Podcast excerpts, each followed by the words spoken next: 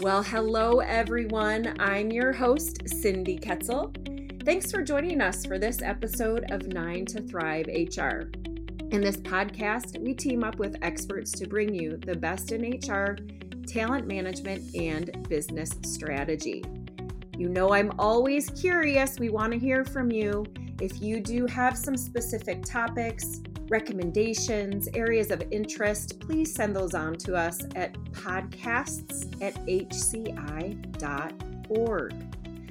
Today, we've got Joelle LaGuerre, and she is the founder and principal of PRO-YOU, She's also been on faculty at HCI. We were just talking about this five plus years, almost six. Um, Joelle recently presented a webcast called Building a Limitless People Growth Experience with HCI, thanks to a sponsorship of Cornerstone. And we are so grateful to have you here with us today. Welcome, Joelle. Thank you, Cindy. Happy to be here. We're glad to have you. Thanks for taking time for us. My pleasure. I wanted to let our audience, our listeners know that Joelle and I have known each other. We started at HCI around the same time, I think, Joelle. Does yep. that seem? Yeah. Yep. And one of my fondest memories with Joelle is that we had this awesome, awesome opportunity to work on a corporate training for HCI. If you recall, I'm sure you do. it had a pretty high tech delivery system, which you all, I mean, like green screens. We were in like a secluded room, there were X's on the floor. Um, we really bonded over that experience. There was, you know, so much unfamiliarity. Um, it was such an honor to be included. It was super exciting to have that experience. And at that time, as Joelle and I were getting to know each other, we also learned about our mutual passion for people development. And I think, Joelle, just at that time, you were just getting going with PRO-YOU. Is that yeah, correct? Absolutely. Yeah. Can you believe it? Isn't that crazy? It really does feel crazy that it's been that long. I know. It's so awesome. And I know you're up and running and have some certifications behind your name and some really exciting things that you've done over the last five years. So, yeah. Yeah, I know. I'm so glad that we crossed paths in that way. As, as for some of you all, you may know uh, a lot of the facilitators for HCI were remote, so we don't often get to join together. So it was a really unique experience that we got to meet face to face. It was. Yeah. So when I had the opportunity to moderate for Joelle's webcast, one of the things that really stood out for me, and I thought, you know what, Joelle, we need to have you on our podcast, but you talked about this thing called a growth mindset. Oh, yeah. And, yeah. And we talk about it. I know we talk about it in our HCI courses you also were a little bit transparent about it that said, you know, you had also mentioned, I sometimes struggle with it. So, can you dive a little bit into what is this thing called growth mindset and what does it mean to you? What does it mean to development? So, first of all, if I said I sometimes struggle with it, I wasn't really being transparent. oh, that's awesome. Maybe I added that word. Always struggle with it. Oh my um, gosh. Yeah. Okay. Growth mindset. I'm really happy that it's become trendy, I guess I could say. You know, it's in so many different conversations in so many different contexts right now. And most often I hear parents tell me that it's being taught in elementary school. So I'm just so thrilled. Um, so growth mindset, as I know you know well, is really about being open to messing up and, and learning from that. And it's really how we learn. We learn from making mistakes and not being good at things. But it's such a terrible feeling, especially for adults. I think we, as kids, that's natural, right? You know, that we're going to quite literally fall when we're learning to walk. But as we get older, I think that pesky ego comes into play more and more, and it's scary to fail. So, growth mindset is the mindset that says, I know I'm not good at something. I totally get that. And I know that I can only get better by trying and you know getting feedback and trying again and possibly failing quite a few times. Whereas a fixed mindset is that mindset where, and again, unfortunately, I'm very often seeing this in myself where, you know what, I know how to do what I know how to do. What I don't know how to do well, let's just leave that alone. Let's leave that alone because it doesn't feel good to push myself and it doesn't feel good to fail. So, as an entrepreneur, I've seen that in myself, the fixed mindset, so much more than I would have believed before because I'm in the people Mhm. development space and I've always been. You know, you think that you get it, right? You understand it, but fear is a big thing for all of us, I imagine, and certainly for me. So I am still very much working on it. It's something that, you know, I have to talk to myself about daily. And, you know, one thing I also mention when, to people when we're talking about growth mindset is that it is a continuum. It's not a switch on or off. Um, and that, you know, some days you do have to make choices about how much energy you're going to put into something that you may not be able to do that well. How much energy are you going to put into that versus sticking to what works well for you? So I think it is, it's a balance. Um, I think where I'm seeing it most introduced in the HR world is in leadership and management training. And uh, that excites me because that is where the concept of a learning organization or a learning culture through managers and leaders understanding um, and applying a growth mindset to themselves and to the people that they manage, a learning organization, a learning culture can really grow and flourish. So many things. And I think I often say this with a lot of the folks that I talk to on this podcast. We could talk about this for days. And I know that is not the time frame we have, but so many things you said. And gosh, it was a big aha moment for me because I am always you know coaching others wanting to see other people flourish and develop and thrive and and how do i support that? But you really hit the nail on the head.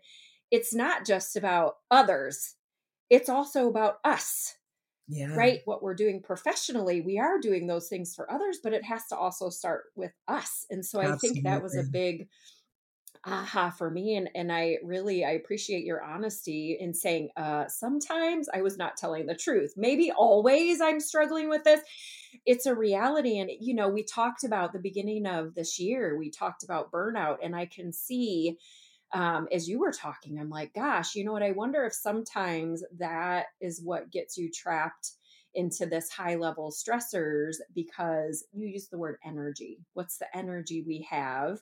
To trying something new or opening our mind to possibly not doing something well and then it can become a cycle. Oh such good stuff. Thank you. I love how you explained it and i love how you talked about how it's happening in an educational setting Yeah, it's being talked about. That's awesome. It's exciting to hear that. you touched on though and i really did want to come back to this. You touched on the culture of an organization so, how does this translate this idea of a growth mindset, maybe the fixed mindset or the combo of two? How does that translate into the idea of fostering that adult learning community or culture in organizations? Right, right. I would be remiss if I didn't mention um, David Rock's work. He's the founder of the NeuroLeadership Institute. And I feel like he is the one or one of the thought leaders who really introduced growth mindset into the HR space. It feels like that was kind of a tipping point for a lot of organizations. He brought it up and continues to talk about it in the context of performance management. And what he introduced to organizations is that our traditional way of managing performance is very much leaning towards fixed mindset or encouraging fixed mindset, where people are attempting to prove themselves through performance management processes. Whereas growth mindset is about improving yourself. And that really was a light bulb for me. His distinction between fixed mindset and mindset being simply fixed mindset, prove yourself, growth Hmm, mindset, improve yourself. so cool. Yeah. And So organizations, I think, were really, especially leaders, were like, oh, wow. So this performance management thing that we're doing is really not nurturing the kind of innovation, the kind of growth that we want um, for individuals and for the organization as a whole. And so at that time, a lot of organizations throughout the performance rating system, I don't know if you remember that big time, and moved towards quarterly feedback check ins now, a lot of them have gone back to ratings. I will I will tell you that. I, I know, I know. I talk about it all the time. I know. It's so interesting what happened there. I think a lot of them went back to ratings largely because they didn't set the culture, set the yes. stage, right? Yep. For the yep. culture before they just said, let's get rid of the ratings. And the culture that David Rock was talking about in, in a true growth mindset culture is one where you know, people are having perhaps scheduled, but perhaps impromptu conversations with managers and peers about their growth, about how they're moving along on their professional development or career plans, really honest and open feedback. And that is really fundamental to growth mindset. And I think that's why a lot of organizations, people, period, but organizations struggle with it because we as a people, I'll just say we as a people, we don't do this well, generally speaking. And it's tough. It's tough to give people you know, critical feedback. Um, some people, you know, to be sure, some people are much better at this than others, but I think most of us just struggle with it. And I've been reading some research recently, especially about Black women in the workplace. And the literature speaks to people in disenfranchised groups, according to the research, not getting as quality feedback as others. And that just leads me to think not simply about Black women or any other um, minority group, but just the reality that when the identity of the manager versus the employee is different, that that causes a little bit of tension um, sometimes not all the time but sometimes sure. and a tension where the manager might feel okay i don't want to say the wrong thing right yeah. is this bias is this you know and all of those things are so honorable. We want our managers to be self-reflecting and thinking about those things but at times according to the research what may result is that people aren't getting quality feedback that the managers are just taking the easy way out to say good job. You know good job. All right you're getting your bonus and we'll keep it moving. Um, so i think that is likely one of the biggest challenges because in order to really you know flourish individually and as an organization in a learning culture with growth mindset people need to be honest with each other. And we need to have the types of relationships that allow for that honesty and people need to understand that my critique of you if it is a critique is not a critique of and actually I shouldn't say it that way. My critique of this thing that you did, this, you know, the skill is or, yeah, it's not a critique yeah, of yeah, you. Of a you. Yeah, yeah. And yeah. and I think all of that is emotional intelligence. Oh, um and as much as long as we've been talking about that, you know it's a journey it's a journey for all of us and and so i know i've said a lot but it's great that- like i really honest i'm so glad that you brought up um disenfranchised groups because i don't think that i thought about it that way although you know i've done the same thing. I'm sometimes i get nervous about what's coming out of my mouth the last thing I would ever intentionally want to do is dismiss or have some type of unknown bias come out you know like i oh, wow i hadn't thought about it from that person i mean that is part of this bigger puzzle but i hadn't thought about that when we're thinking about a flourishing adult learning culture and performance Absolutely.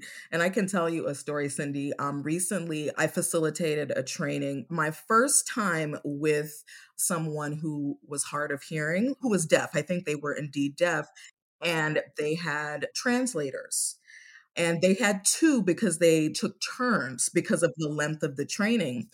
And one time one of the translators spoke and I thought he was it was his comment. so it was I don't know what made me think that, but my co-facilitator had to write to me and she said he is giving her comment because I kept saying his name in response to, and she was like, no, no, no, you have to use her name because he is speaking for her. And I was, I felt terrible.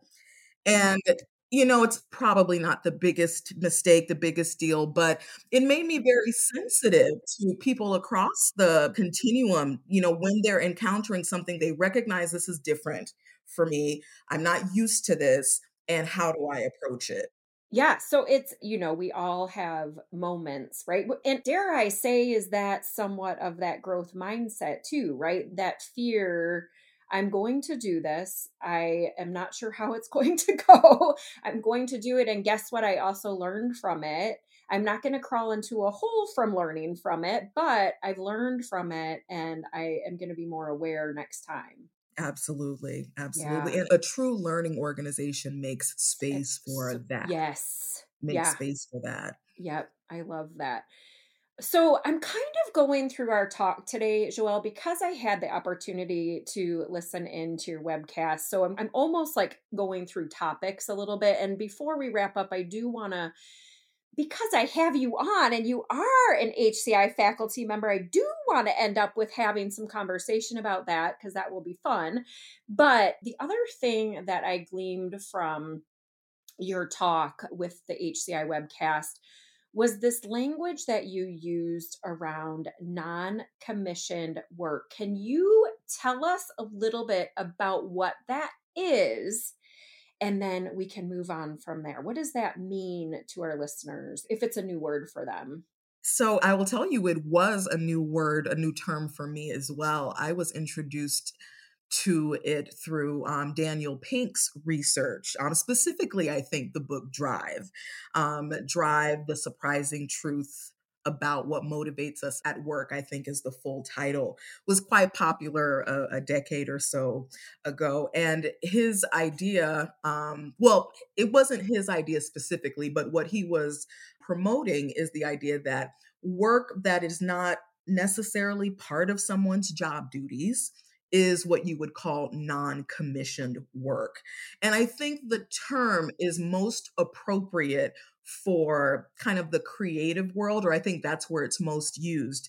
And usually when I'm explaining it, I say, you know, an artist might be commissioned to paint something, right? They're asked to, but they also just paint on their own because that's what they do, right? And so the stuff that they're just creating at home that they're inspired to create or in their studio is non-commissioned work but every now and then somebody who is aware of their talent says can you do this for me? So it's most relevant in that context so i think daniel pink was applying it more to the everyday business world and it can still apply um, perhaps not as seamlessly but how can organizations make time for people to do non commissioned work. And for those of you who are familiar with Daniel Pink, you know that he advocates in that book Drive the acronym AMP autonomy, mastery, and and purpose. You know, we talk about that in a few of our classes, yep. Cindy. and that non-commissioned work piece is, is in the autonomy space, right? So people having the freedom, the autonomy to just kind of do what they want to do. And of course, hearing that initially in the business world is like, why would we let people do what they want to do? That's the opposite of what we're we're doing. We were trying to get you to do a specific thing for us to make us more profitable. And of course, what Daniel Pink spoke to are several examples of non-commissioned work. And there are a couple of different titles that different organizations give to this time that they give people, but there have been some notable inventions during this time. I think the most popular, um, well-known one is 3M and the creation of the post-it note that yep, supposedly amazing. right was created um, during non-commissioned work. And so the idea is if we can step away from the idea that we have to tell people what to do all the time, if we could give space for people to just be creative, be innovative, what could we come up with? But, you know, even as I talk about it, it's hard to wrap your head around what that might look like in certain industries in certain jobs um, is it applicable to everybody and how can organizations do that i think that's going to be an ongoing conversation interesting yeah, as you're talking, and I'm not right off the top of my head thinking of the other language that's used. But so basically, what you're saying is this is outside of our normal job responsibilities. Yes. This is the part of those contributors in a workplace that are taking that time. It's almost like expanding their strengths or enhancing strengths or even diving into something that we aren't really good at. Like right. diving back How about that. that. Yes. Yeah. Mm-hmm. I appreciate you had used the term earlier, creating a space. It creates a space for innovation. It creates a space for process improvement. It creates a space for thinking outside the box. Right, right. Gosh, I love that term. And now that you talk about it in that creative space, and now we have commission work and then there's non commission work, that really made a lot of sense to me. So, how are you seeing, or if you're seeing, or do you have stories or examples of that being used to some degree in organization to support that learning culture? Are you seeing it happen or hearing about it happening? To be honest, I am not. I could and I probably should do a little bit more digging because it's very likely that organizations are doing it, not calling it anything. Um, exactly. Um, right. So, you know, we're not hearing about it. The yeah. the most notable ones are the ones that I learned about from Daniel Pink's work. Um, there's the term a FedEx day. That's the term that I was thinking about. But I'm pretty sure, if I remember correctly, it wasn't developed by FedEx, but it's a term that's used to reference a fixed time box. Now I'm reading from the internet, if you don't mind. a fixed time box in which people are not disturbed for regular work. Within this time box, employees have total autonomy over the project they are enthusiastic about. And I think this was originated, yeah, it says here with an Australian software company called Atlassian. And so I'm not exactly sure why they call it a FedEx day, but to that point, I think different organizations may call them different names. And again, in certain roles, it may be a little bit more seamless to do that, right? And I think at the software company that I just mentioned, you know, there is a lot of creative work being done there. And so I think in certain roles, it may seem more fitting. Um, but I think we need to open up our minds a lot more to how it can be managed for for more for more people. But to answer your question directly, I have not. I really, yeah, really okay. have not. Yeah. Well, and I kind of lean into what you're saying a little bit too, though. For some organizations, if it happens to be part of their values or built into their culture, it could just be to your point, it may just be happening, but it's not called anything, right? They're giving folks space. There's space to create, right? There's space to find new, there's space to be innovative in their work days. So I think you're right. It may be happening out there without it being called something specific. Exactly. Yeah. Exactly. So we've talked growth mindset, we've talked non commissioned work and tying that into the idea of adult learning culture. So, my next topic, if you will, is thinking about, and I know when we talked about performance management, this came up a little bit, but that next topic area for me is around giving feedback. How does that fit into all of this when we think about people development?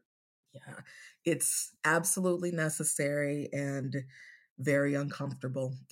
that's that's just the mm-hmm. reality of it. Mm-hmm. It's so necessary. Um, if I recall in the webcast that I did, building a limitless people growth experience, I think I mentioned some research from a book called The Leadership Machine. I can't recall it exactly, but something around according to research, what are we least aware of about ourselves and interpersonal skills and social skills was highest on that list. And that just kind of freaked me out. I was like, what? I honestly would have gone the other way. I would have said, I know how people see me, how I come across to people. And perhaps I do. Of course, some people are more self aware than others, but the research indicated that that is the thing that people are most off about right? and so that just lets us know that we need feedback. We need relationships where people can feel comfortable giving us feedback and we are comfortable receiving it because we know that this is somebody who cares about us and maybe even loves us. Um, that could certainly be the case at work and, of course, in our personal lives as well. So it's so necessary. And I'm grateful that so many of the leadership and management development programs that I've been a part of have included that as a central pillar very to, to the, specific good yes, good. yes yes yes. Giving and receiving feedback as well. There's so much skill that a number of different skills that come to play in the giving of feedback, especially in the formal, you know, management manager employee setting and it trips people up. It really does trip people up. Managers like i said earlier can be anxious about differences between them and their employees. They might be worried about anything related to performance issues right that might cause any kind of discomfort or tension in the conversation. I think there's so much potential for tension that people are just like, you know what, I'm going to make this as easy as possible for myself and the other person. But there's also so much potential for growth, growth of the relationship as well as growth of that individual's skills. And sometimes awareness that this isn't the right fit. You know, there should be space for all of that through giving open and honest feedback. But I don't want to keep adding but to my sentences. At the same time, I want to acknowledge how difficult it is. Because sometimes when you talk about feedback and you don't acknowledge it, people just walk away like, yeah, I'm not doing that. And, you know, I've done it too. I've avoided these conversations. So I want to honor and recognize how difficult it is. And one thing that I'm encouraging more of my clients to do is in holding these trainings, you've got to do role play. I know we all hate it.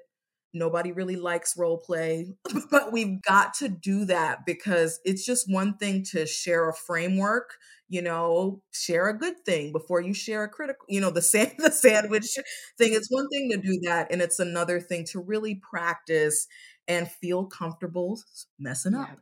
screw it up yes, and say yes yes. And so i think role play is so important. it's critical. Well it's yeah. interesting because i think the other piece and you may not realize but word language you've used are around relationships and having relationships with people and i as i'm listening to you and i'll give my own example here in just a minute you know especially as an entrepreneur right? I don't have an annual performance review. Right. I have to create my annual performance review. But it's those relationships, right? And the relationships allow us to say tough things, right? Or asking, where are my areas of improvement? Where are my strengths? And it's being able to have that honest conversation. I think it goes back to we're not talking about you as a human being. We're talking about the skill set that you're bringing me. If this is what you promise me and that's not what is being delivered, we need to have a conversation about it. Right. Right. So I want to share with you talking about tough. One of the things that I try to ask annually, and it hovers around that language of annually because I have to be brave to do it. And so I have to be firing on all cylinders but I try to say to my clients, Am I bringing value? Right? I do not want to be a paid participant in this role if I'm not bringing value. So let's talk about what am I continuing to do well? Where have I improved? Where are some areas, you know, am I running my meetings okay? Are my notes okay? Are my follow ups okay? Is my skill set okay? Am I, you know, like all of those questions? But I have to be brave to open it up. It's scary to hear what those results would be. My other example, this just happened recently um, I had somebody in one of my classes. So, you know, I teach, and we're going to dive into our connection here to HCI, but I teach a people analytics class.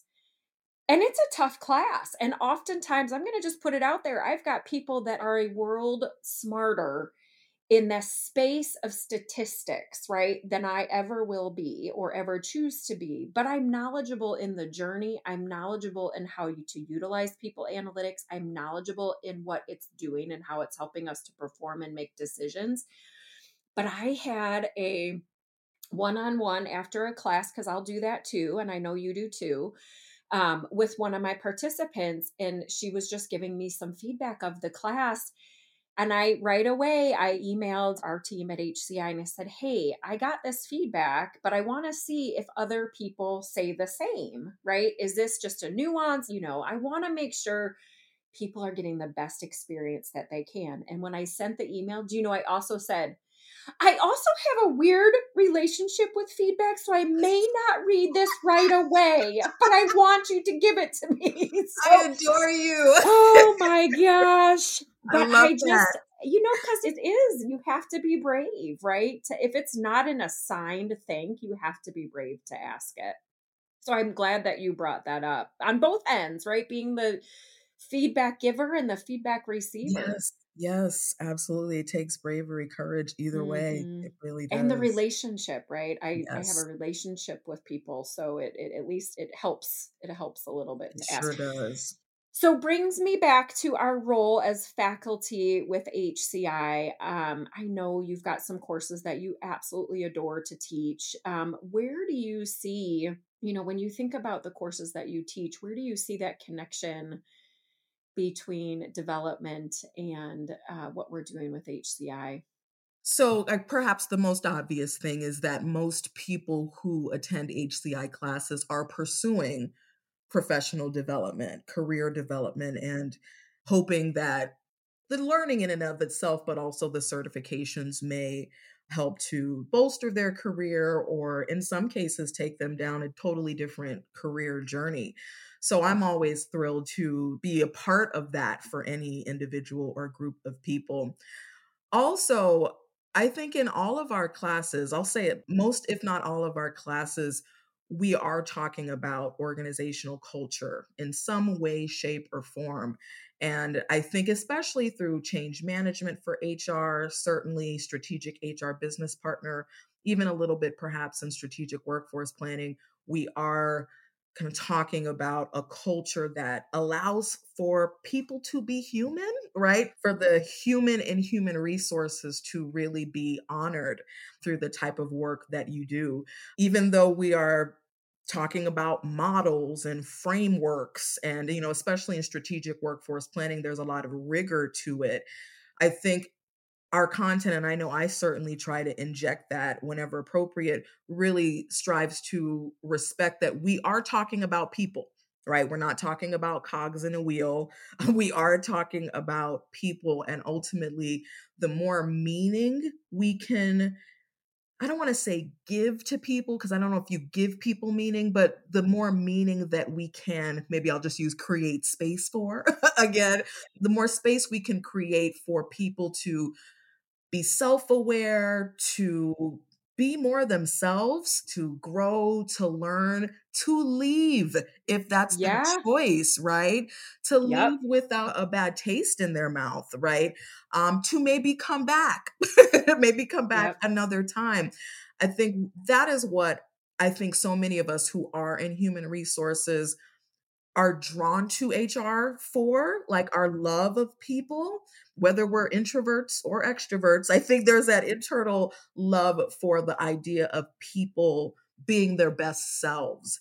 And I think through all of our classes, we are talking about how we can, in some way, engineer the organization so that people can be their best selves. At least that's the way I like to see it.